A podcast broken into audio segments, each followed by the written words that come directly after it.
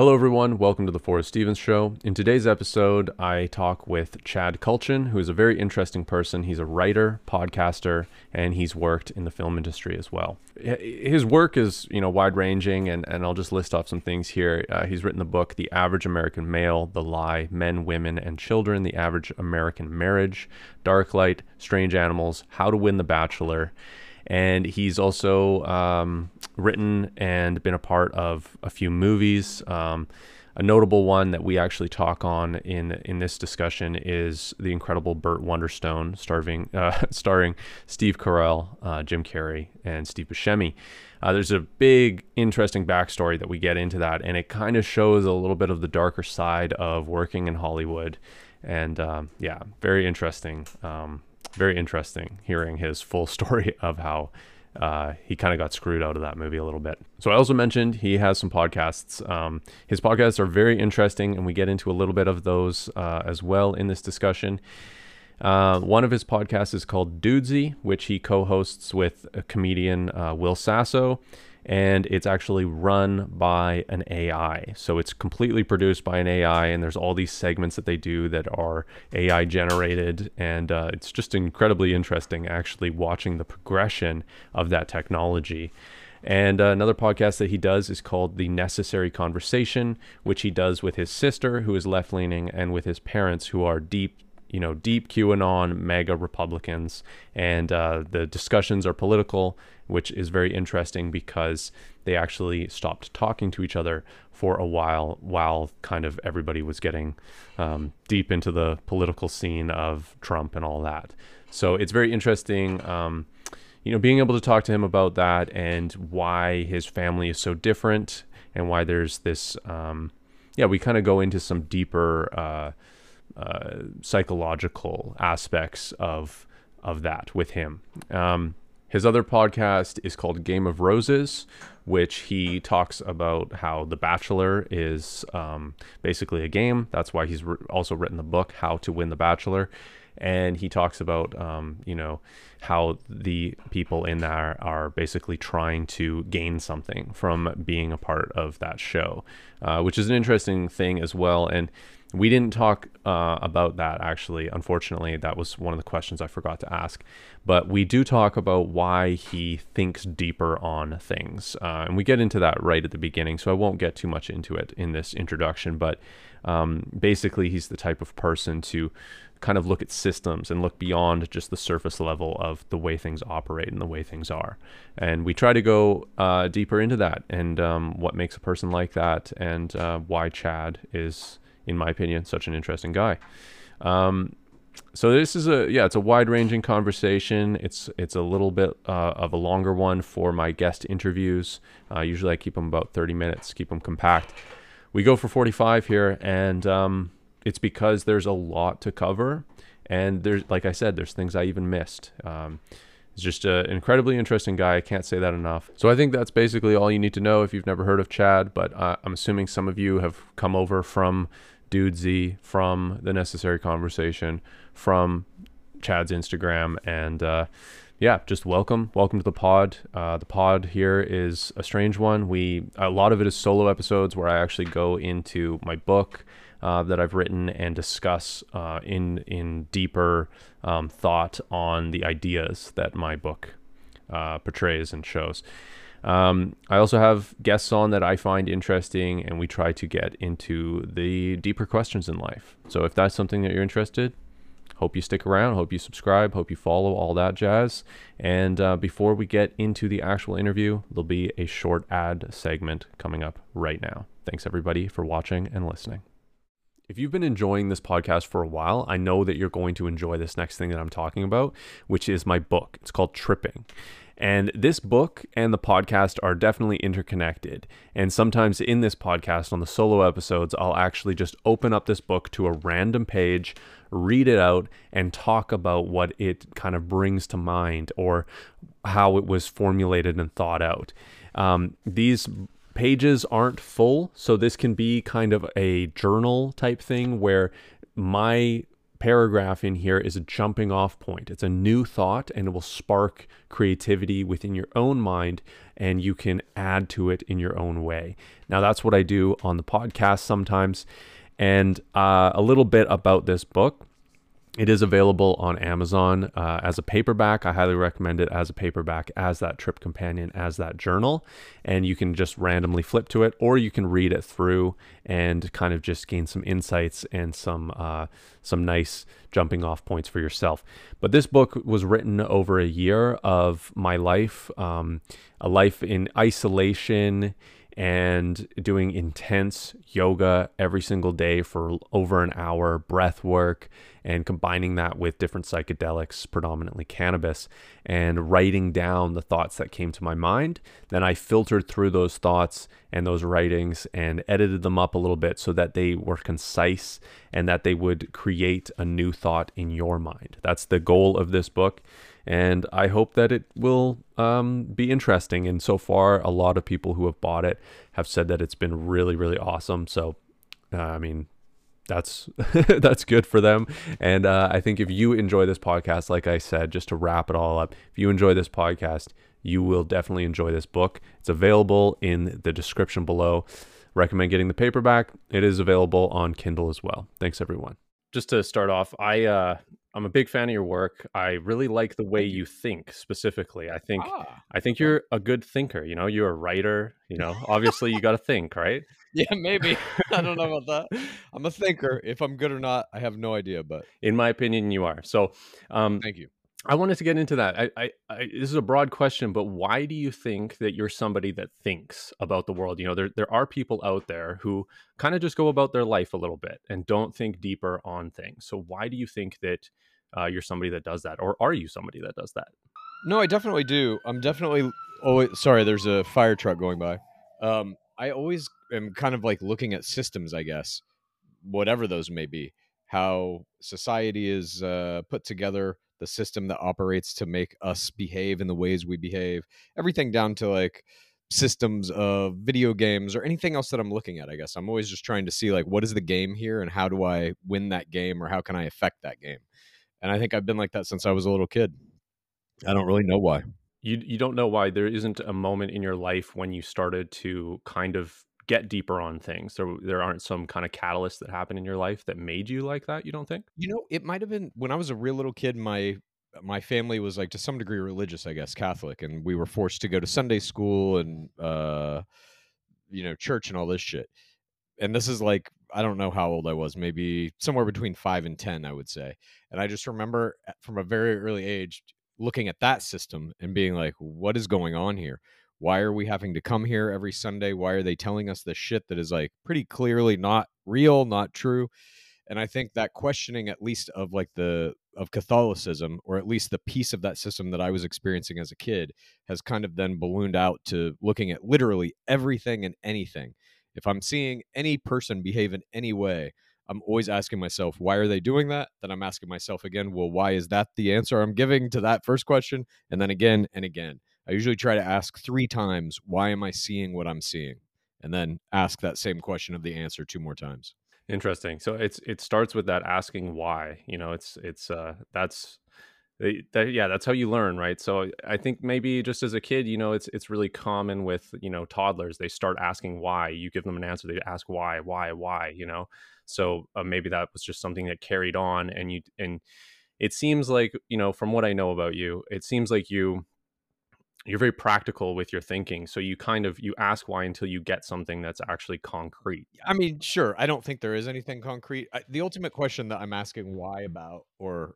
uh, maybe not even why, it's more like, what the fuck is this? What is reality? That's the only thing that I really care about. I don't think I'll ever have that answer. I don't think any human being ever will without significant technological augmentation or aliens coming down and delivering us some kind of tome of knowledge or something. Um, I, we have five senses. We can augment those to some degree with various technologies we've created, but I don't think we understand what any of this is. And so, based on that kind of fundamental understanding or acceptance, I think that all the systems we have developed I'm talking about God, government, money, art, science, love, all these basic kind of abstract systems that we've developed as human beings to govern our behavior or explain our motivations, I think they are all not real. Yeah, yeah, they're just ideas um, to kind of soothe some part of ourselves, and uh, at least I think. Yeah, yeah, there there was lots there. I mean, I I also believe, uh, and this is what I was getting from that was that like we are limited in our ability to understand things. So like, what is reality? You know, it's like we actually aren't capable of that, and and you think yeah. possibly there's some augmentation that might do that or something like that eventually i mean who knows if we'll ever be able to understand that. Maybe it's yeah. we have a fundamental limitation i don't know. Um, but yeah. It's possible. I mean we are getting to a point technologically where we are we're doing some very interesting things with uh, brain computer interfaces now. Right. And i am hopeful that we're going to get to a point where whether it's a chip in your head or it's it's some way that your brain is attaching to a computer outside of your body more than just like typing on your phone or typing into a keyboard i am hopeful that we can augment our cognitive abilities with computers within the next 10 years i think that's going to be happening. Well what's interesting about that is like as far as i can really like push myself past that point it's like it always comes back to this idea of like faith. It's like you you still have to have faith that what that chip is telling you or what you're perceiving is still true. Like and it's mm-hmm. and then it's like with religion, it's all based on faith. And it's like you have to have faith that God exists and that, you know, this and this and this and all the different ideas. So yeah, it almost is it's very similar in that way where you end up uh, there ends up being a point where you, there still has to be like some faith that something is true Sure, but the big difference between God and science is science fundamentally, I mean whatever, you can start talking about like how uh, money corrupts it and all this kind of shit or governments try to take control of it whatever. But in its purest form, science is actually curiosity. It's it is saying why yeah. and what. What the hell is this? Let me experiment. Let me see what's going on here. And yes, you may have to have some faith that the technology you build on those experiments will behave in the way you want it to, or that it will have some positive outcome that's like faith, but mm. um, it's not the same as faith in religion. Religion is the absence of curiosity, mm. zero curiosity. Religion is here's a fucking book, everything in it is true. Shut the fuck up. That's a good point. And that's it. Yeah. You know, um, so in my I mean, just for me personally, science is a far more valuable abstract idea than religion is. I think religion is is one of the most poisonous things we've ever come up with.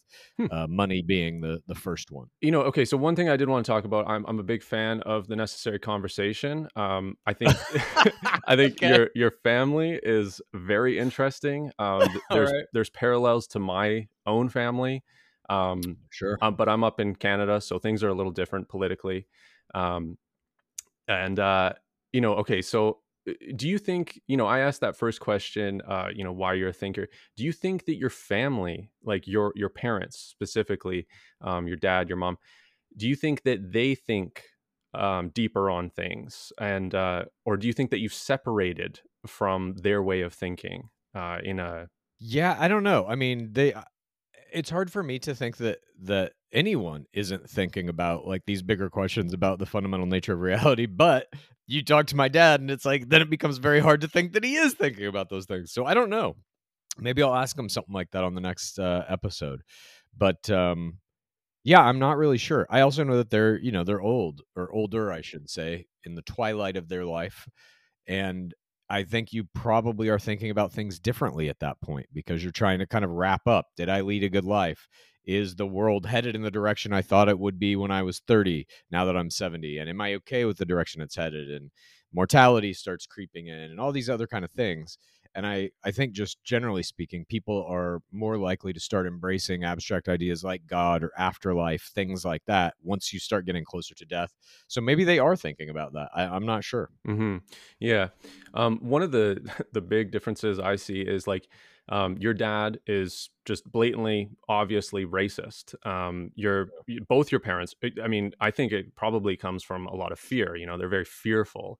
Um, mm Do you think, and and why do you think, if this is true, that you're different fundamentally than them in that way? Like, do you have fears of th- like of things that we can't control? Like, as far as what I hear from you, it doesn't seem mm like you're a very fearful person. Um, and why yeah. you think that you've separated from that. No, I don't think that I'm fearful at all of of pretty much anything. It's like we're all going to die in an mm-hmm. arbitrary, probably horrible way. I accept this. and while i'm alive i'm going to try to like have fun and make some jokes and like do things that interest me that's that's really like my only kind of motivation in life um I, I have always thought that like fear was kind of a wasted impulse because it just it it gets rid of your logical thinking. It gets rid of your ability to think or perceive or experience anything actually as it's happening which isn't possible anyway but fear exacerbates that. Um why they're fearful I don't really know. I mean, they grew up in kind of a small place, I guess. My dad had had like a pretty hard life growing up as a kid. He was adopted. He had to kind of pull himself up by the bootstraps, and I think he developed a like an adversarial worldview. If you're not with me, you're against me. Fuck you, and that is also based on fear, obviously. Um, so I think that's just like carried over his entire life. And then my mom married him when they were very young, and I think he kind of sucked her into that way of thinking too. I don't know, had she wound up with a different guy, I'm not sure she'd be the same person, you know. Yeah, yeah, that's interesting. Um, one thought I had last night on this subject, and you know, it's going to be a little convoluted and mixed up trying to get this out, but I had this kind of uh, idea that you know we we have different uh, challenges in our life at different times, and it's like you just mentioned your dad growing up and having a hard life and now I imagine their life is actually pretty easy. Like they're probably just chilling, you know, they got their horse, they got their pets, they they live very isolated. And yeah. then it's like they still they have this biological sense. And I think we all kind of have this maybe baked into our DNA a little bit to be fearful because it's it's kind of an advantage to be like, okay, well, there might be this you know thinking back into our ancestry there might be this danger out mm. here we we got to be cautious and it's like that that fear has like carried on and yet they're living in this world that is like totally safe like they're completely safe and then they it's like yeah they focus on these things that are totally not not affecting them and probably like not affecting anyone they know um, or very little you know and it's like but sure. it's something to just fixate that mm-hmm. energy on um or, uh, yeah just yeah just rambling a little bit but what do you think yeah, I mean, I think that's basically how Trump became president. I think exactly what you're saying is right. I mean, my parents specifically, my dad has like done well for himself professionally, so they're not like in any kind of financial trouble. Uh, but they need this perceived enemy. This again, this adversarial mindset needs to be satisfied, or it will invalidate his entire life. Right. So as long as there's still some enemy to be pissed at, the way he thinks works, and so he will find that enemy wherever it may be and in our our past just as a family it has sometimes been my sister it has sometimes been me it has sometimes been my parents other siblings. They will find someone to be the enemy and now it's a more abstract you know china the democrats blah blah blah. But yeah i mean i, I think that that's um like you're saying also based on fear for sure. Yeah. So total different uh, subject here we're just going to run through a bunch of ones but um you you're a writer and uh, I know that there's it's a bit of a complicated story. Your connection to the incredible Burt Wonderstone. I, I you mentioned just sure. briefly on Dudesy there. Um, yeah, and but I'm really curious about that. I mean, that's quite an accomplishment to have a movie made about something that you've written, um, and such a good movie. Like I know, like I don't know how you feel about the movie itself, but I watched it for the first time a couple weeks ago, and I laughed a lot. Like it's yeah. a funny movie. Um, Thanks. And my biggest question about it is did you come up with the brain rapist? He wasn't called the brain rapist in mine. He was called, fuck, I forget what he was called in mine, but it was something very similar. Um, basically, the story of that is I wrote that movie as what is known as a spec script, which means I just sat down and wrote it, came up with everything. Then New Line bought it for I want to say fifteen thousand dollars that was paid out over the course of seven years. So this is when you think like you get into movies and you're going to make a shitload of money. This is the reality of it. So you're making two um, grand a year from this, basically. and then they tell me seven years later, "Hey, we're going to make the movie, but 30 other people have done rewrites on it, and you have to go to credit arbitration with the Writers Guild, the guild that was just on strike, of which oh, I am a member." And so the Writers Guild uh, credit arbitration process is as follows if you're the first writer on a project, even if, if it's an adapted thing from a, a, book or something like that, which this was not, this was a complete original piece of material.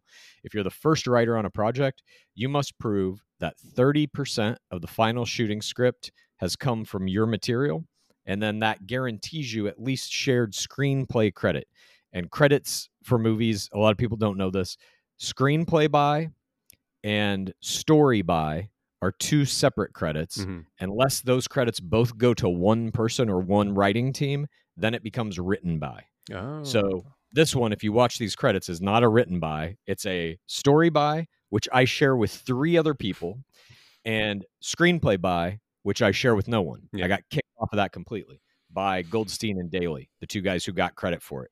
They are notorious in Hollywood for coming in, doing a rewrite, changing all the names of the characters, the locations. They changed, like in mine, it was an orphanage. They made it an old folks' home in their movie. You know, little kind of surfacey cosmetic changes. They make a ton of those, and then they steal your credit. That's like their whole mo. That's their career, basically, is based on that. And so they did that here, uh, and I believe it might have been the first time they did it. No, they did it on Horrible Bosses too. Sorry, right before that. Hmm. So they did that. I get kicked off. My guild tells me to fuck off because the guild actually is incentivized to get the bigger writers to get credit because they get paid. The guild gets a percentage of every deal done in Hollywood for all writers. So if you're making more money off of a deal, that behooves them. Right. Um, and that was it. I appealed it, and the appeal process was you you go into this room with three members of the Writers Guild, and I had all these papers where basically in the arbitration process, three people who are supposedly unrelated to anything in this process and don't know who the writers are read all of the original materials, the original script, outlines, whatever, whatever, all the way to the shooting script. They then determine uh, who's going to get final credit. So that happened, and they said Goldstein and Daley are getting full credit. Fuck you very much. And I was like, they just changed the names in my movie. I mean, that's like all they fucking did. And so then uh, I appeal it. And in the appeal, you can take the reasoning that the arbitrators have given and basically pinpoint, like, well, they attributed this to these writers, but look, it was in my original document. So they misattributed that, blah, blah, blah. I had this whole fucking list of things. I go into the appeal, and in the appeal, the three members in this appeal tell me, oh, we can't look at any of those documents. And I'm like, well, then what the fuck are we doing here? And that was it. They kicked me out, and uh, I got no credit on that movie. And that's it. So you, it's never That's it. been. Wow. And I, I've never felt stranger about something because like that movie was really funny to me when I wrote it. Mhm. It took seven years to get made, so the comedy was already like a little stale in it. Mhm. And then it comes out, and I'm told I'm going to get no credit on it, which means also no money. Mhm. So I now am rooting against that movie. I'm like, I Oh. hope this movie fucking tanks. Fuck those guys. And indeed, it did. Right. Oh that had man. anything to do with my incredible uh, quantum powers to to manipulate reality with my mind. But uh, and that's that's a common uh, experience. You know, the Writers Guild arbitration process for credit is just it's absolutely insane. yeah. It's like they break it down to these mathematical percentages, and it's like, how do you put a script into any of these mathematical categories? It makes no fucking sense at all. No, that makes no sense. And it's uh it's telling that that that's this has happened to you and I'm sure you're not the only one that has like a wild story behind their their part in a movie.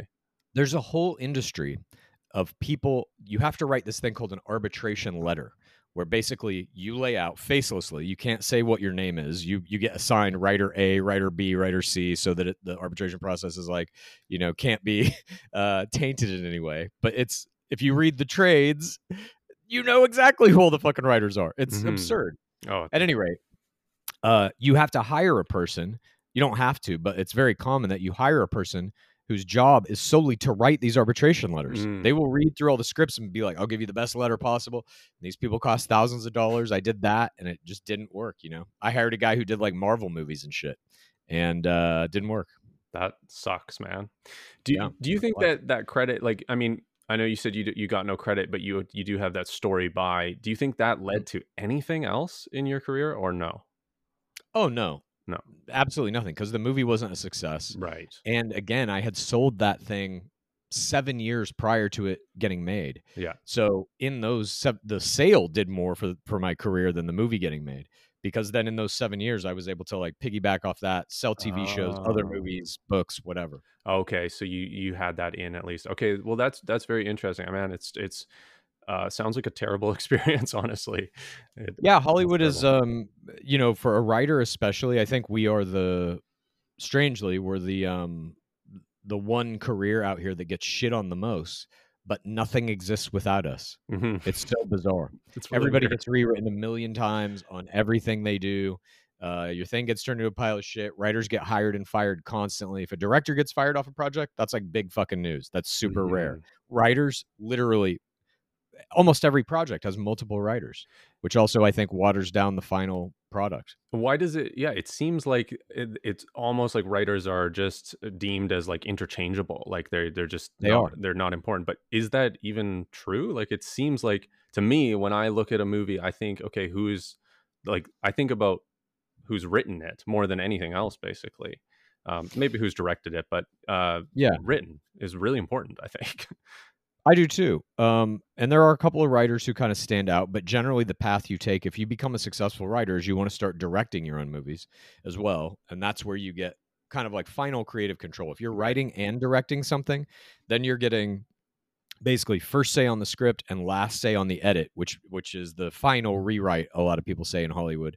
And so that's kind of like the only way to have real creative control over it is that. And also you have to have made some studio a fuckload of money Mhm. if you do something that makes a lot of money for a studio they will give you less notes they will let you take more chances et cetera et cetera but you know i think we all know the best media is the weird shit where it's like one person makes this thing that slips through the cracks and everybody's like oh my god this is incredible and chances are taken um, and that just is is exceedingly rare in hollywood and getting Mhm. rarer because all these big studios really are they're only concerned with their giant ips the Mhm. Star Wars, the Marvels, the Harry Potters, the Fast and the Furiouses, you know, and that's that's really all they give a shit about. and they're yeah, it's just repeat stories basically for Mhm. new viewers. Uh, it's it's ridiculous. Yeah. All Um, that shit will be written by AI within ten years, I think. Well, yeah, let's let's uh, segue into the AI here. Um, All right. on uh, Dudesy, and this is related to filmmaking too. You guys do um, kind of like scene by scene of Pizza the movie, which I think Mm. is a genius script. Like it's so far, thank you. it's been amazing. Like it's uh, it feels like it feels like there's like a meme comedy in it where it's like it Yeah. knows that it's being silly, but it, it knows Mm. that it's almost being like like a movie from the 80s, like a like a teenage Yeah. movie from the 80s, but it's made or like it feels like it's made now and it and it's and it's got all of these cliches and things that just really make it a very funny world. Like it's it's you've Mhm. created a world in that story that uh is unlike our world because things are not happening in the same way, but um it's very entertaining to even listen to. And um you produce a podcast or you're on a podcast that's produced by an AI. Um, you just mentioned, you know, Fast Furious uh, 74 is going to be made by AI or whatever, you know. Um, Mhm. Do you think that Pizza the movie is going to be made by AI eventually? I hope Dudesy makes it. I mean, yes. The answer is look, I'll say this. As this AI technology for like text to image, text to video, uh, all kinds of AI voice generators and stuff are coming out now. It's just it's breakneck pace. This technology has really been available to consumers for maybe like two years. Where's it going to be in 10? Mhm. I think we're all going to be able to make full feature length movies on our computers with very little effort. And it will then boil down to who can use that tool the best. Writers are, you know, scared shitless. AI is going to take our jobs. We have to stop this from happening. And it's like, it's not going to take anybody's job. It's just going to drastically change the labor necessary to do that job. Mhm. Yes, everyone will be able to write a screenplay by clicking a button now. Most of them will still be shitty. It will Mhm. still come down to who can use that tool the best to convey their idea uh, in the most clear format. I- just, I'm super excited by it. I want that to happen because I don't want to have to go to New Line again and get a fucking movie sold that gets made seven years later and go to credit arbitration, whatever. If I can just skip that part and make my own movies, happy to do so. And so, yeah, I think, I mean, look, if I have the ability to make Pizza the movie with AI tools, I'm going to do it. And I think I will have that ability sooner rather than later. Yeah, you can really see like a pretty clear trajectory to that point. Like even YouTube allowed people to like create what they wanted. Um, and then, you know, that allowed people to not have to not have to work with so many people and and it's just like yeah, you can see kind of where um where it's kind of becoming more just anyone is able to create something if they have an idea. Yeah, Pretty- It's pretty exactly. cool. I agree. Music for me was like I never really got into music until I got a MacBook and and just was like, "Oh, what's this GarageBand thing?" and started dicking around with it. Now I kind of like make little songs to just entertain myself. But um had I had this technology when I was in junior high, I think I would have become a musician. I don't think I ever would have written a word because it's just you can make a studio quality album on your computer now. Hmm. Everyone can. Yeah. With by watching maybe like 20 hours of YouTube videos, you can learn how to mix, master, fucking make a drum loop, all that shit. And I think uh movies are going to be the same. It's just going to take a little longer. We saw this happen with MP3s. MP3s came out, music industry dies. Mhm. Then the movies are like, no, wait, DVDs later. You'll never fucking do that. And then it's like streaming comes out, movies die. You know, it just takes a little longer to get to movies because in terms of their their data amount, it's like more complex. Yeah. but we're gonna get there. Yeah. Well, you know, one of my like non-ironically, my favorite music right now is made by AI. It's uh Hmm. It's uh Glorb on YouTube. They make SpongeBob rap music. I don't know if you've seen this. Oh wow, It's very not. it's very this out. funny. It's like each new video is like a rebuttal. So there's I don't know if you know much about SpongeBob, but I grew up with SpongeBob, so it's really hitting for me. But it's uh it's like the the Krusty Krab crew and then they make diss songs against Plankton and Plankton like makes another diss song. So it's like each new thing like Mhm. develops this story in this world, but it's like Wow. hardcore gangster rap. Um Mhm. and they use AI uh voice. So somebody raps it and sings it Mhm. and then they use and like- writes it. yes, and somebody writes it and it's Who's really making the music?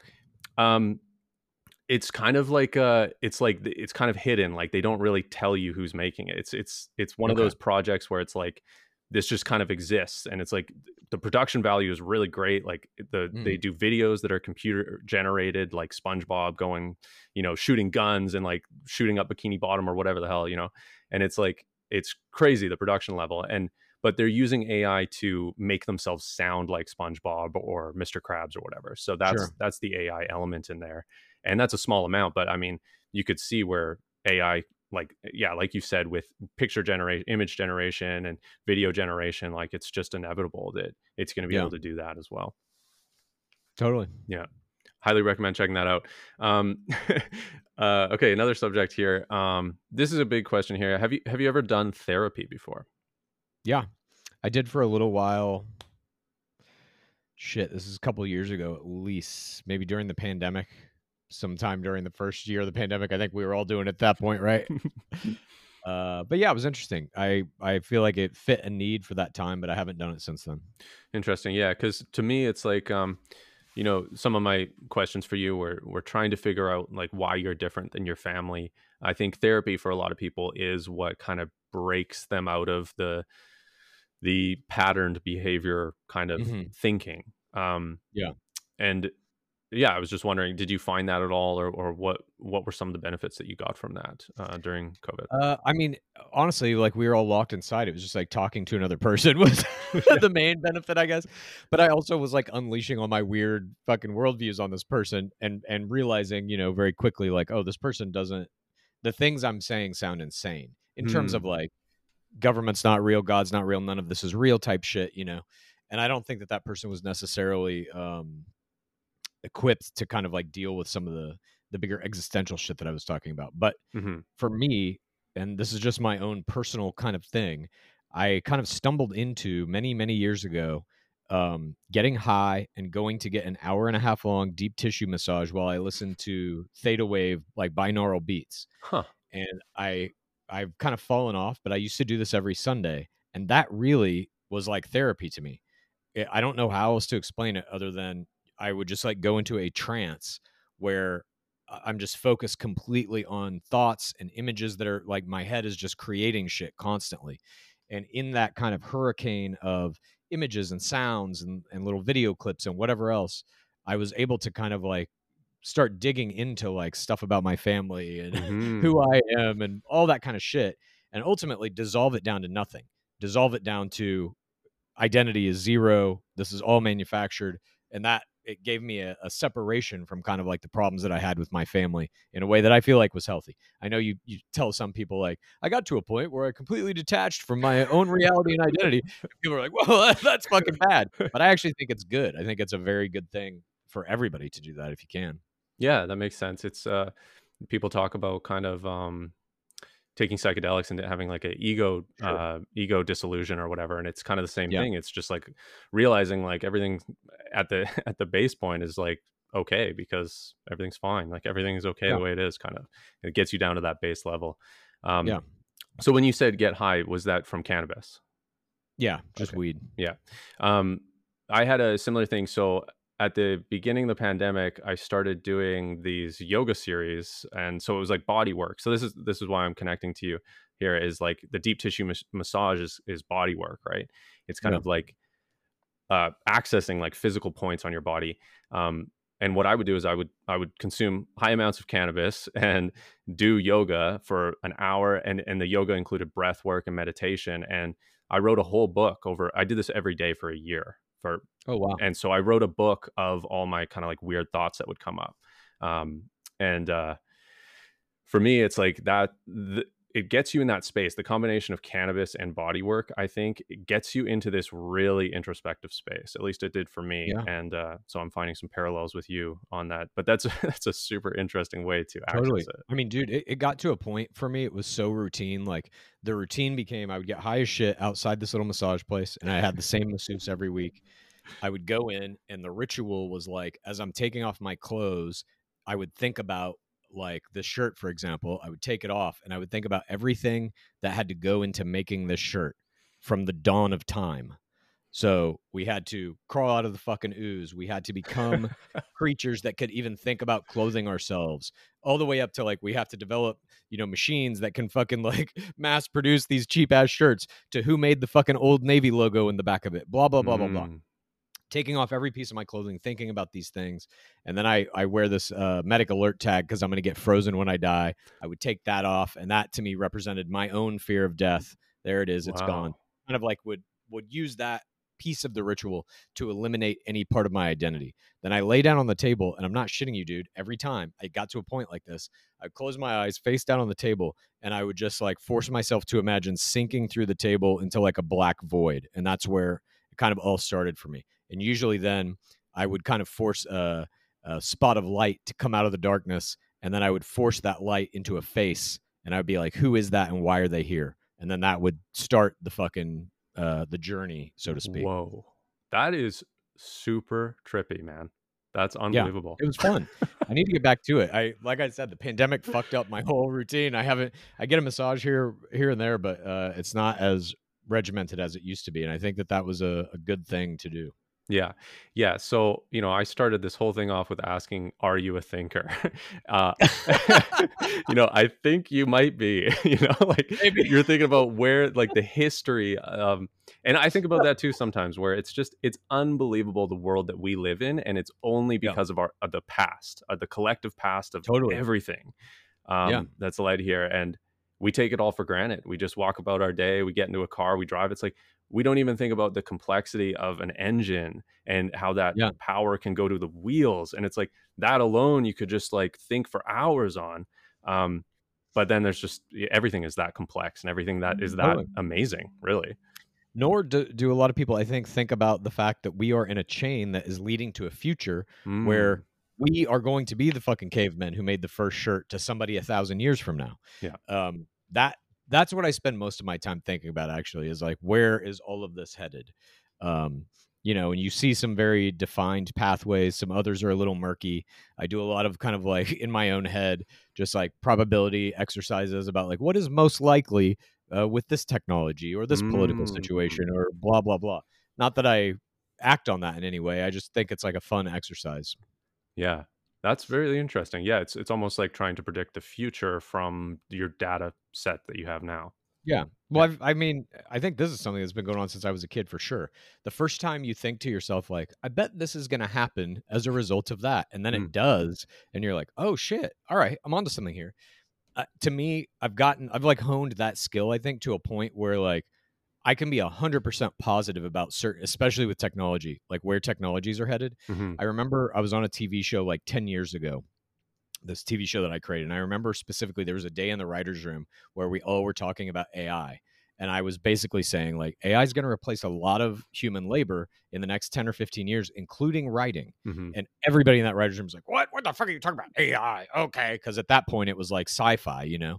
Now, cut to 10 years later, it's all fucking happening.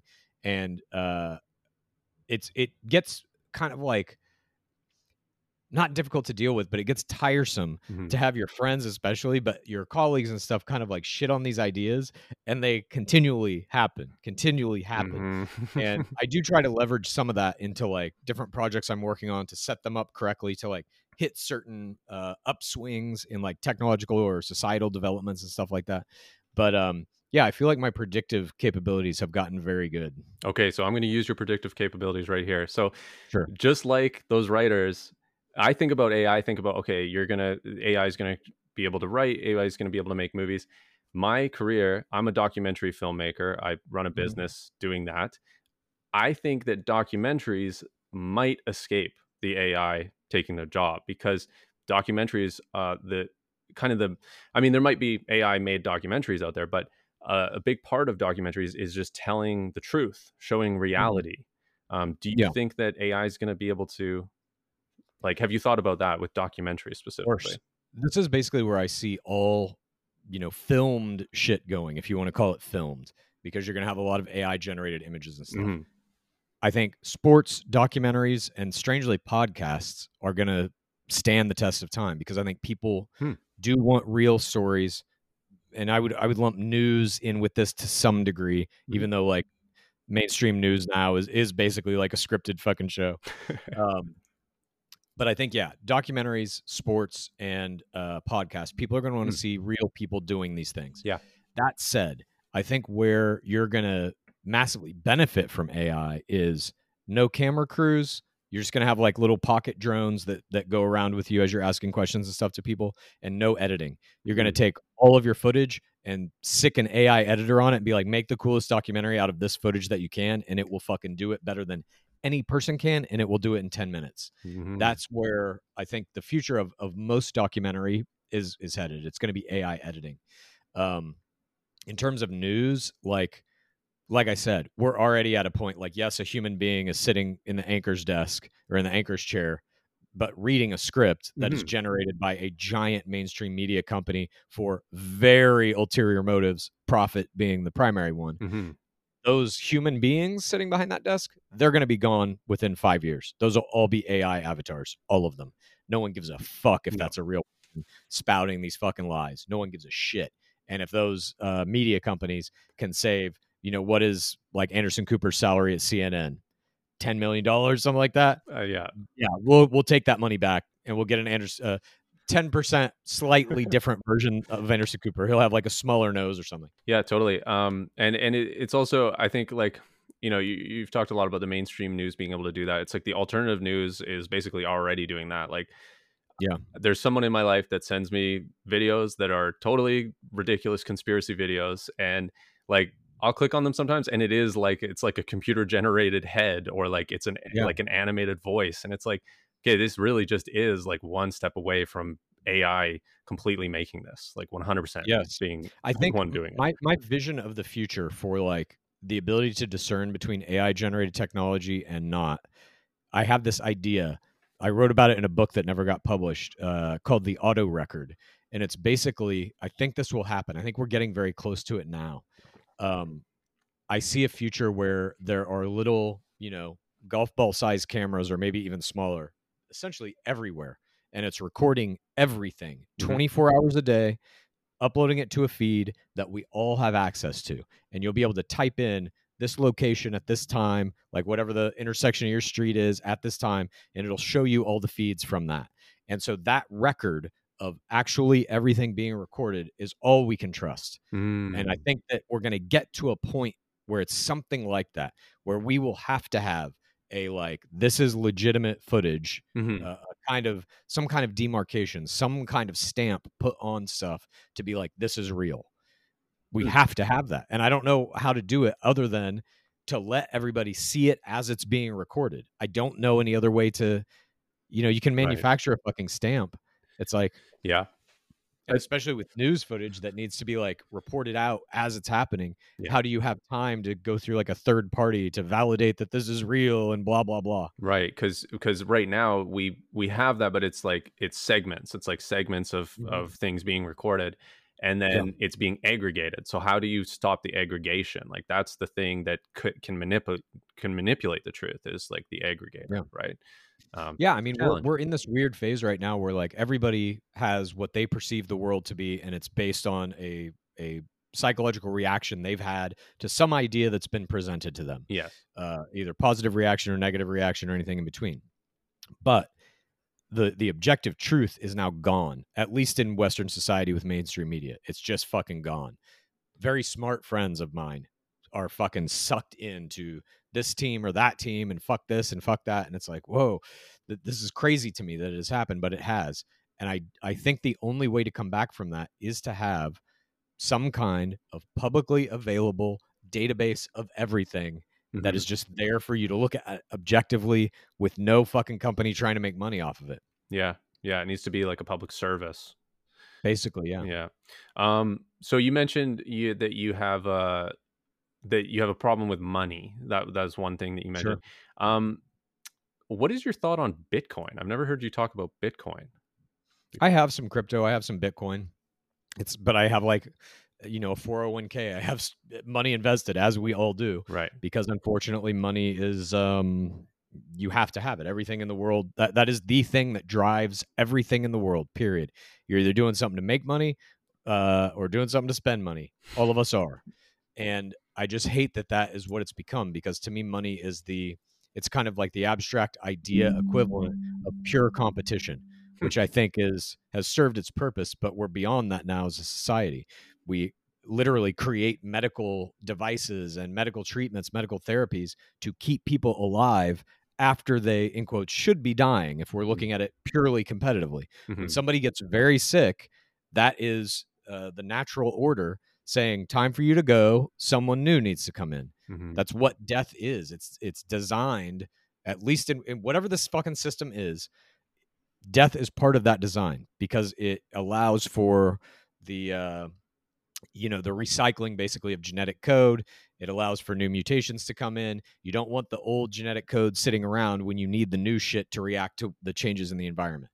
So death is like is, is a part of the design of this and i'm not Mhm. suggesting an intelligent designer i'm just saying it serves a very specific function Yeah. we override that function we already are are creating things to dismiss the the basic fundamental reason for competition in our society so with that said i think we're beyond it i think we don't need competition i, I think it's actually a bad thing for Mm. at least in terms of uh, hindering kind of like a progress toward a utopian society Sure.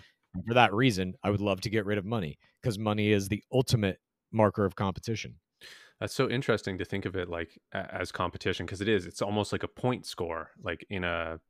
In it literally is that dude Yeah. it's if you have this number next to your head in a fucking bank account somewhere you get to do all of this shit yeah. if you don't you don't it's just an access key that's it and the higher your number is the more shit you can do and if your number's high enough you can do anything Mhm. including live longer have diseases cured fly into space buy any judge buy any politician Mhm. if you have the money. If you don't, you don't get any of that shit. Yeah. And that's I mean, it's abhorrent. It's abhorrent that we live like that as a Mhm. fucking society, you know, that we even allow it. And then it becomes this fucking weird thing because we all have that little competitive piece in our brain that's like when you see a billionaire, you can't quite hate them because you also want to be them. yeah. You think- Maybe there's a chance you could fucking get to that level. So if I hate them now, what if I get a billion dollars one day? You have to like you almost appreciate that they made it to the top of the heap, whether that was given to them or they did it themselves. It's so fucking bizarre to me. And I just think if we got rid of money completely, or we did something like, you know, institute a thing where you can't have over $10 million and any money you make over that goes into some pool that gets redistributed. I don't know. I don't know exactly how to do it, but like I think there is no utopia as long as we have money in the way it currently functions. Yeah, that's very interesting. I, I definitely need to think on that more. I've never thought about uh, money being as, as competition. Um, one thing I think money is that it's a tool to store value or, or to store energy, um, and then you can like use that money to like activate energy in the world in some way. Hmm. Um, so that for me is why like Bitcoin is interesting. Is it's it's a better store of energy in my opinion because it doesn't kind of inflate away. Um, Sure. so but that doesn't definitely doesn't solve the issue i would think of competition like it's still no it doesn't it's still the same thing in that sense totally and like you're saying it's a store of energy fine but the people who have the most of it then have the most energy Yeah. to shape society in whichever direction they want and guess what if you're a fucking billionaire and you're on top of the fucking mountain you don't want money to go away because Mhm. that's your fucking power Yeah. so you're only going to mold the system to make it more important and that's bad Yeah. it's it's just like we're going in the wrong direction with that shit everybody talks about late stage capitalism and everything and it's like it's true Yeah. it's it's simply fucking true there is no middle class anymore it's like you're fucking rich you're not rich or you're completely fucked Mhm. and that's it it's uh yeah dude it's bad we're in a bad, bad. situation i think with it yeah it's bad you're right it's it's uh it's like a privilege to have like everybody has a certain degree of privilege and it's like people with a lot of money have a lot of privilege because they're able to do things and uh it's like yeah it's, you're kind of just dealt the hand that you're given and then like you can only do so much in your life like depending on who you are what, what your situation is and uh there's a there's a, just a huge wealth inequality because of those because of the way that we've set up society and it's Yeah. it's only getting worse i think And I, I mean, I don't begrudge people like Bezos. That motherfucker worked for every goddamn dollar he made, uh, and he built something that changed the world. You know, Mhm. with his own two hands. Like, it's impressive what he made. I'm not saying that like the Mhm. work he put in is is bad or anything like that. But at a certain point, I would argue like once you have one billion dollars, every dollar after that Mhm. should never be yours. It should go back into society to make everybody's life better. Yeah. He doesn't need hundreds of billions of dollars. He doesn't even need a billion. You know, you can live very nice with like a hundred million dollars. you know what I mean? absolutely Uh, ten times that is a billion. It's fucking crazy to me. yeah absolutely so you mentioned this uh experience that you did with cannabis and and massage um to me that that's a very that that is a psychedelic experience what you explained Totally. um but i'm curious if you've had any other psychedelic experiences in your life um from substances or anything I've done mushrooms t- maybe 10 times, maybe a little maybe a little less. Um but in my youth, I haven't done it in a long fucking time and I've done MDMA a handful of times as well. And what have been some takeaways from those experiences for you I mean, those were all like Las Vegas with my friends in my early 20s. Not a lot of takeaways. Just fucking stumbling around the Las Vegas strip, laughing my ass off, and, you know, seeing like fractal patterns coming out of slot machines and shit like that. uh, I don't know that I got any like deep, meaningful experiences out of those times. Just a lot of fun. Ah, cool. Yeah, that's that's that sounds awesome, man. Yeah. Awesome. Sweet. Thanks for your time, Chad. I really appreciate it. My pleasure, man. It was it was great to be on. Uh, Have a good rest of your day. Thank you. You too.